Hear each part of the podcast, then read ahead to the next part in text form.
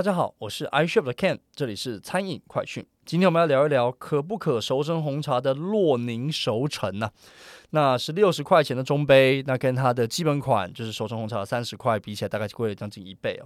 那这支品相是呃，是以它的经典熟成红茶为基底，搭配香水柠檬、跟有机玫瑰，还有天人洛神花酱组合的一支饮品。那它的很重要的诉求重点是，它是。说是延伸了《华灯初上》的一个实境秀的第二季，光开门就很忙里面的迎宾饮品，他们把它升级，然后变成实际贩卖的商品这样子。那所以在呃，不论是公关稿啦，或者是店内的宣传卡片上面，都会有在强调这个合作的讯息。好，喝起来怎么样？那喝起来其实。诶，层次感很够诶，是高级感很好的。我没有想过熟成红茶中间会保留这么多风味的空间哦，让就是柠檬啊、洛神啊，然后跟就是玫瑰的风味还是出得来，所以它是一个可以品尝的饮品，但不太适合牛饮，就是了。那呃，其中洛神跟柠檬都很适合夏天，可以说是一个丢席的饮品啦，喝起来是开心的。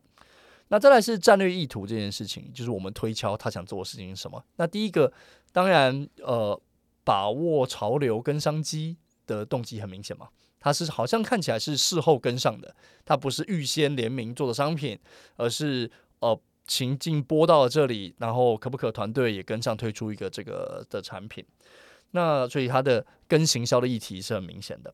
那第二个事情是，但如果你看他的店卡，对不对？那是店卡嘛，商品卡片。它的呈现方式，它不是民宿的饮料，它是酒店的饮料，所以喝起来它想塑造一些高级感、更大人的感觉，这件事情是很明显的。那同时在最后面这件事情上面，我们的想法是，其实这真是一支很有魅力的饮料了。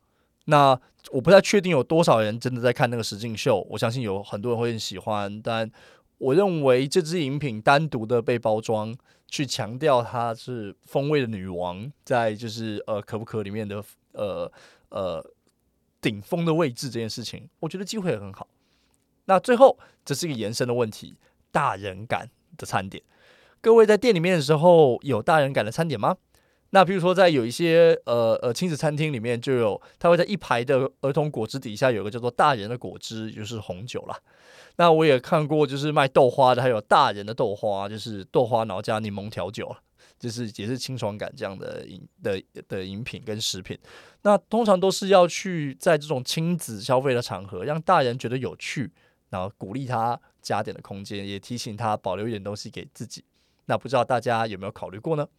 那我是 iShow 的 Ken，这里是餐饮快讯。